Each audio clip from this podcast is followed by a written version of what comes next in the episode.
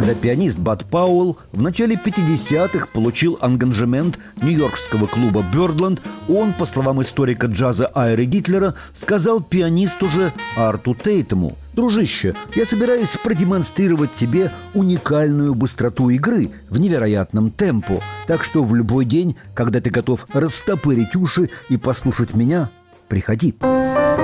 Артейтум ответил, что ж, я приду завтра, и все, что ты играешь правой рукой, я сыграю левой. Бат Пауэлл так никогда и не решился принять этот вызов.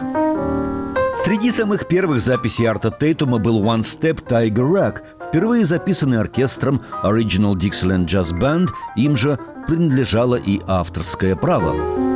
Арт Тейтум играл Тайгер Рак в темпе, соответствующем 370 ударам метронома в минуту. Никто из его современников-пианистов не мог выдержать этот темп, а Арт практически не отпускал отклонений от него – 1947 году на концерте он сыграл композицию «I know that you know» «Я знаю, что ты знаешь» в темпе, равном 450 ударам метронома в минуту, то есть в некоторые моменты он играл до 1000 тонов в минуту. Об этом статье Арт Тейтум пишет мегаэнциклопедия Кирилла и Мефодия.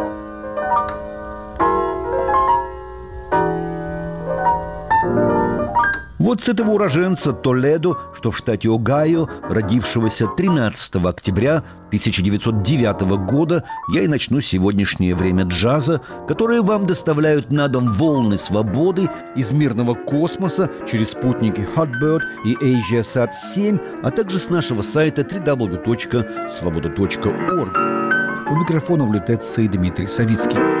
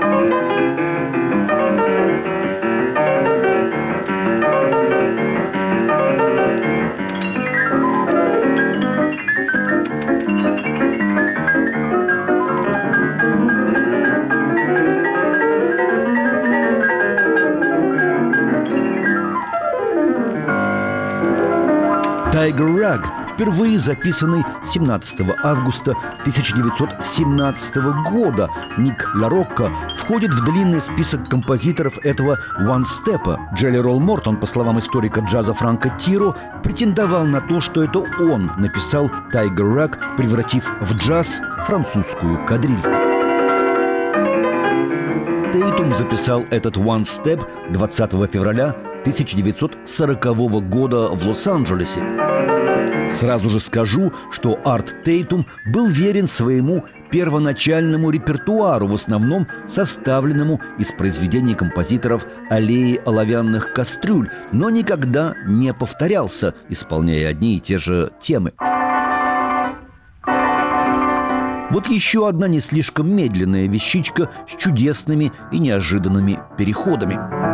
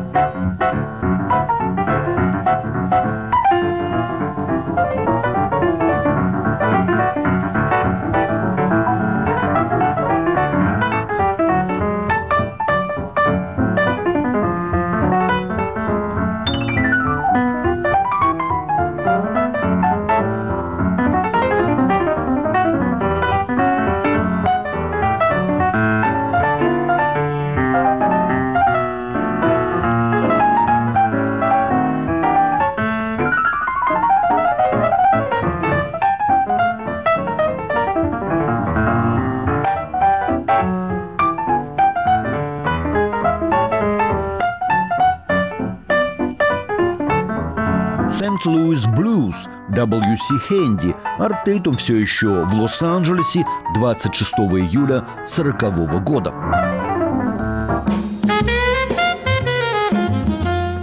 Он родился 13 октября 1909 года и умер 5 ноября 1956 года.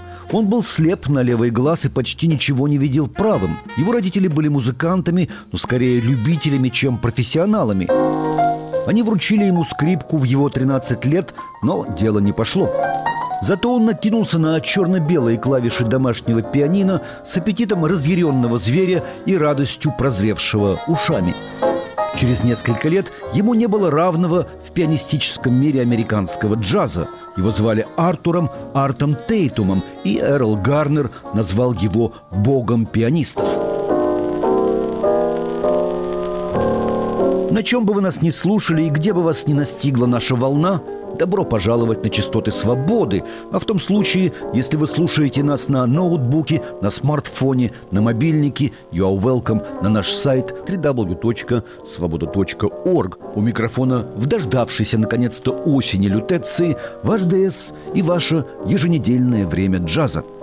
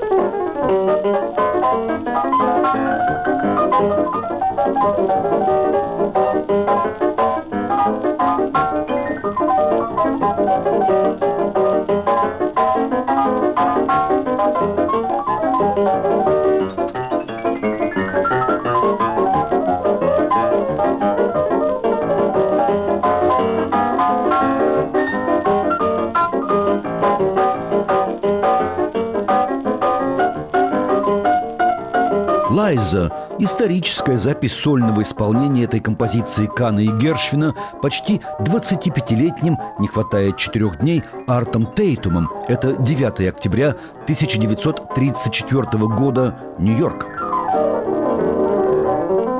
Арт Тейтум предпочитал играть соло – но в 1943 году он собрал на манер Наткин Кола трио без ударника. Тайни Граймс играл на гитаре и Лерой Слэм Стюарт на контрабасе. На самом же деле, как свидетельствуют современники, гений Арта Тейтума проявлялся тогда, когда он играл вне стен студии звукозаписи и вдали от концертных микрофонов, а на вечеринках у друзей или же на платных вечеринках «Rent Party».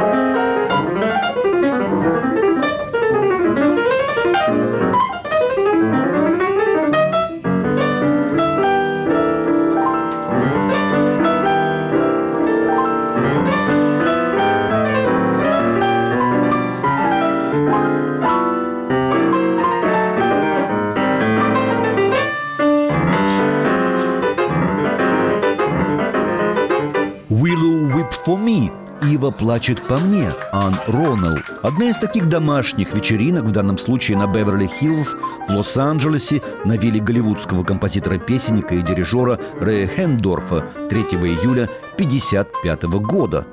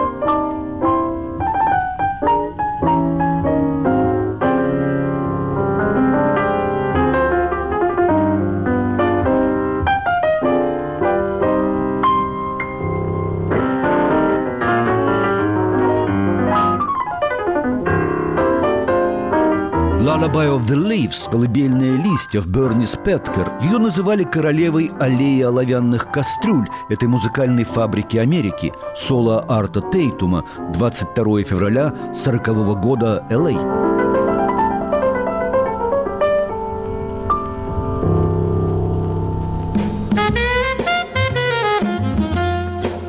Оскар Питерсон называл Арта Тейтума своим музыкальным отцом. Он писал, Тейтум был величайшим инструменталистом всех времен.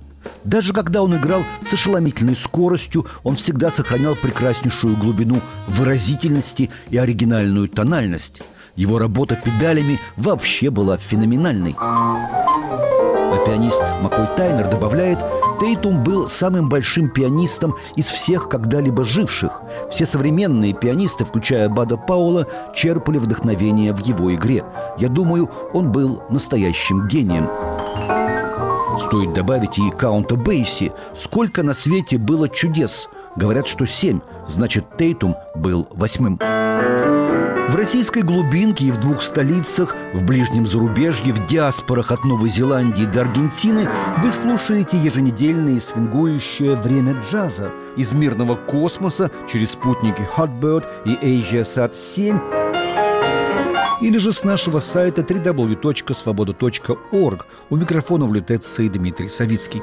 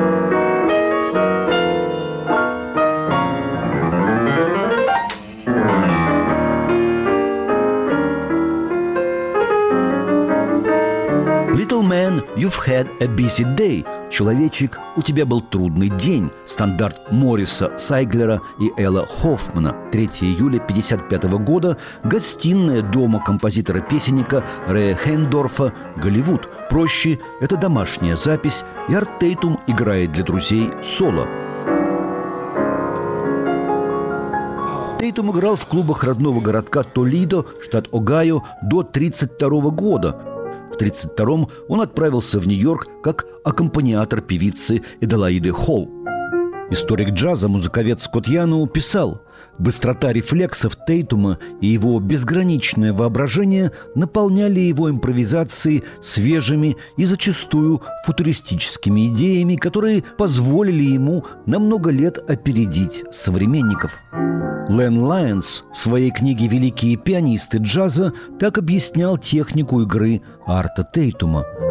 Базой его игры были гармонические приемы Эрла Хайнса, ведущая левая рука Фатса Уоллера и текучие легато мелодии, а также подвижные децимы, которые он распознал в игре молодого Тедди Уилсона – Несомненная разница между Тейтумом и пианистами эпохи – это тот факт, что он играл все в два раза быстрее современников с невероятной виртуозностью, мощным свингом и бесконечной разнообразностью. Его влияние на пианистов джаза было гигантским и даже опустошающим. Многие просто бросали играть из-за того, что добиться уровня арта Тейтума было невозможно. Бат Пауэлл, особенно в балладах, Оскар Питерсон, Билли Тейлор и Хэнк Джонс следовали за Тейтумом как за гигантским магнитом. Конец цитаты.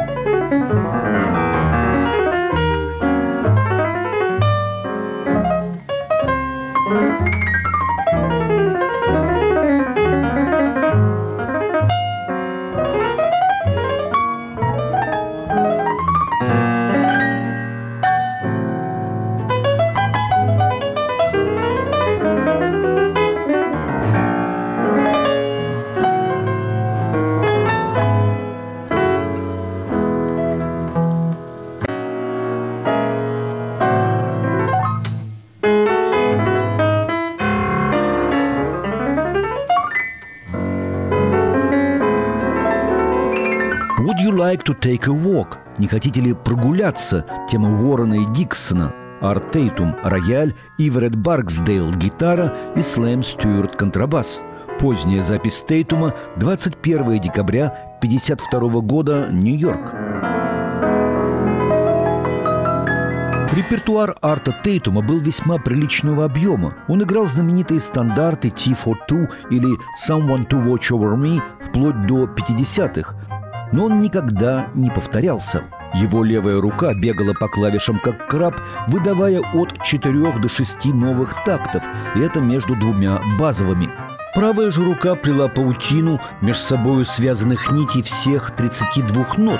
Он был способен держать подобную пианистическую многоречивость в течение восьми и более тактов, никогда не сбиваясь с ритма. Джазовые пианисты его обожали, но также и классические, от Леопольда Годовского до Владимира Горовица – они были заядлыми посетителями клуба «Оникс» на 52-й стрит в Нью-Йорке. «Оникс» был штаб-квартирой Тейтума. Пит Уэлдинг, писавший аннотации о Тейтуме для Capital, восклицает «Не помню, кто именно, Стаковский или Тосканини, опоздал на час на собственный нью-йоркский концерт. Он слушал Тейтума в клубе на 52-й стрит».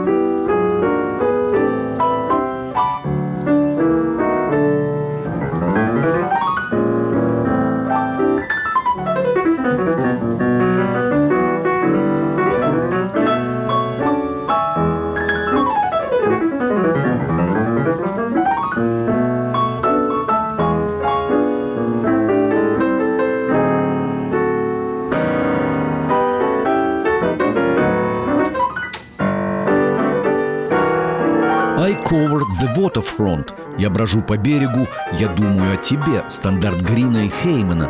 3 июля 1955 года. Все та же гостиная дома композитора-песенника Рэя Хендорфа. Голливуд, Калифорния. Арт Тейтум своей виртуозной техникой пугал великих пианистов – Никто не решался играть в его присутствии. Если ему хотелось послушать кого-нибудь из молодых, он садился так, чтобы его не было видно. Чаще всего за стойку бара, и он всегда играл последним. Арт развивался под влиянием Фатса Уоллера, но однажды, когда Фатс Уоллер выступал перед публикой, он заметил в зале Арта Тейтума. Он перестал играть, взял микрофон и сказал «Я немного играю на пианино, но мне лучше умолкнуть. Сегодня среди нас присутствует сам бог фортепиано. Я много и часто рассказывал про Арта Тейтума, как про его феноменальную технику игры и стиль, так и про его невероятные попытки преодолеть слепоту. Он пытался водить машину, врезался в столб, но он играл в бильярд, он чуть-чуть видел одним глазом на близком расстоянии, и он играл в карты – он был способен выпить море виски и пива, но это никак не отражалось на его игре. Жан Кокто называл его «сумасшедшим Шопеном», Каунт Бейси «восьмым чудом света». Дэйв Брубек говорил, шанс появления нового Арта Тейтума настолько же нереален, как шанс появления нового Моцарта. Чудеснейший пианист Эдди Уилсон предлагал поставить в пустую комнату рояль и попросить самых утонченных мировых пианистов что-нибудь сыграть а затем посадить за рояль Арта Тейтума. Все присутствующие пианисты, говорил он, показались бы любителями. Вот на этом кратком резюме мы его и оставим. Октябрь подходит к концу, но не джазовый календарь времени джаза, который вы слушаете на частотах «Свободы» через спутники Hotbird и AsiaSat 7, а также с нашего сайта www.svoboda.org. У микрофона в городке на сене, городке опавших листьев, ваш ДС.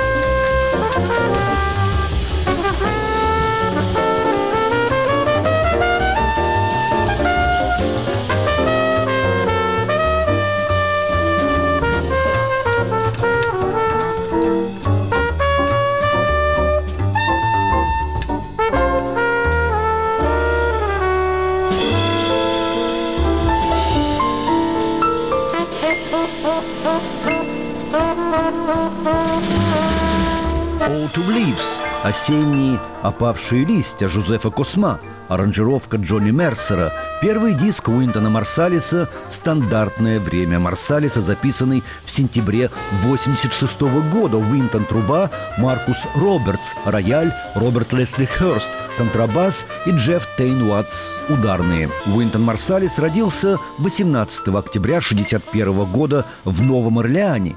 Отец назвал сына Уинтоном в честь друга пианиста Уинтона Келли. По сути дела, глава клана Марсалисов Уинтон, брат саксофониста Брэнфорда, тромбониста Дельфио, сын пианиста и преподавателя Новоорлеанского центра искусств Элиса, Уинтон уже в шесть лет был признанным вундеркиндом. Первую трубу ему подарил Эл Хёрд, трубач и банд-лидер, который также получил свою первую трубу в 6 лет.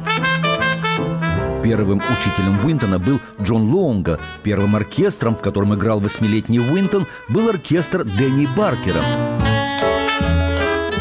Летом 1968 года Уинтон занимался в музыкальном центре Тенглвуда, где на него обратил внимание сам Гюнтер Шулер.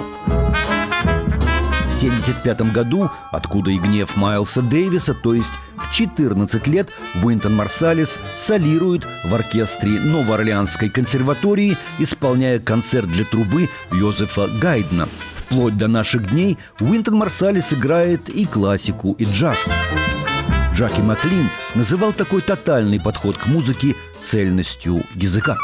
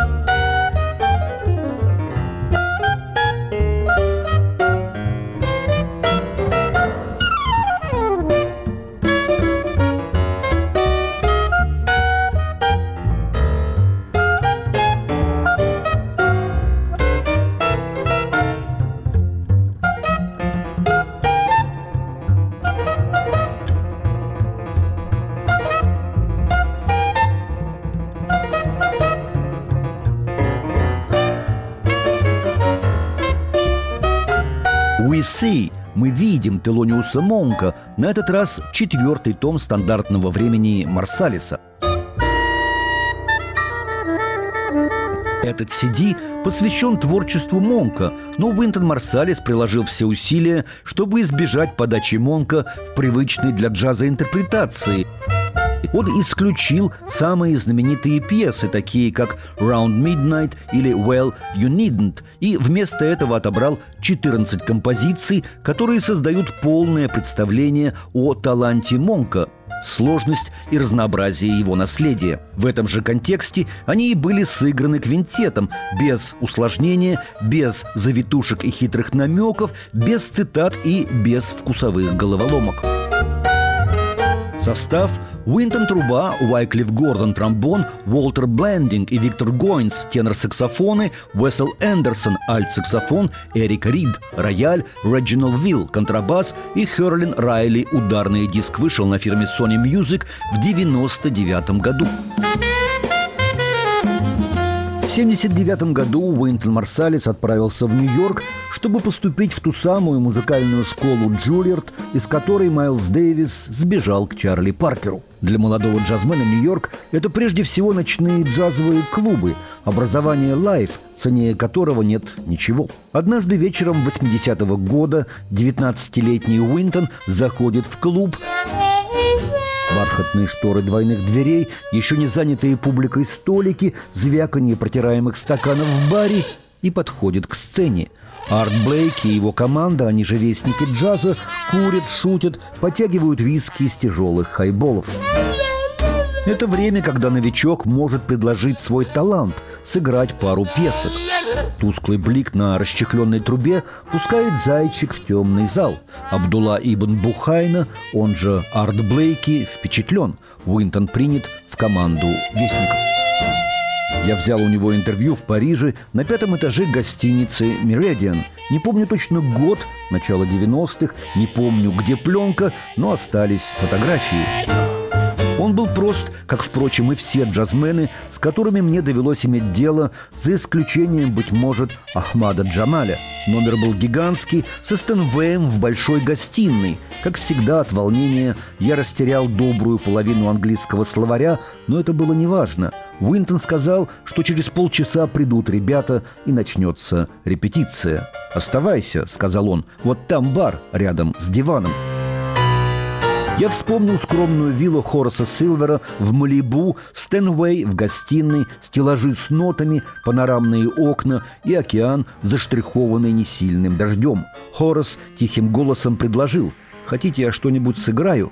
Я хорошо помню ужас, который поджег мне кровь. Хорас Силвер собирался играть для единственного слушателя, для ДС.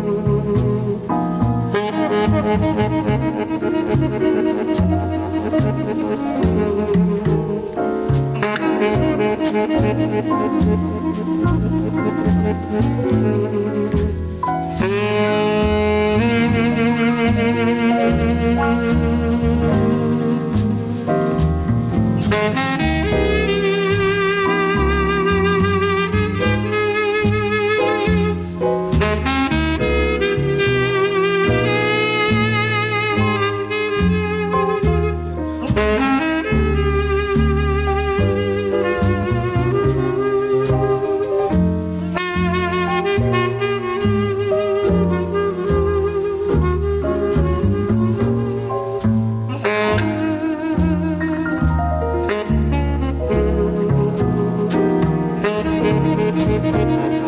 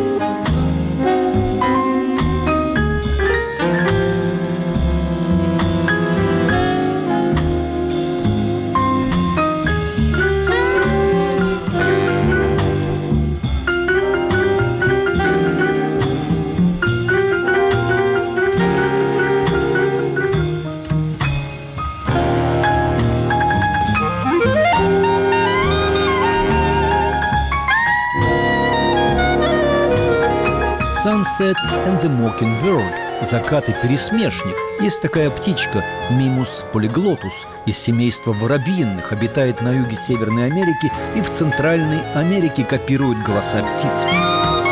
В данном случае ее копирует Дюк Эллингтон, композитор и большой оркестр Нью-Йоркского музыкального центра имени Линкольна под руководством трубача и явного гения Уинтона Марсалиса. Это первое выступление оркестра на Кубе в октябре 2010 года.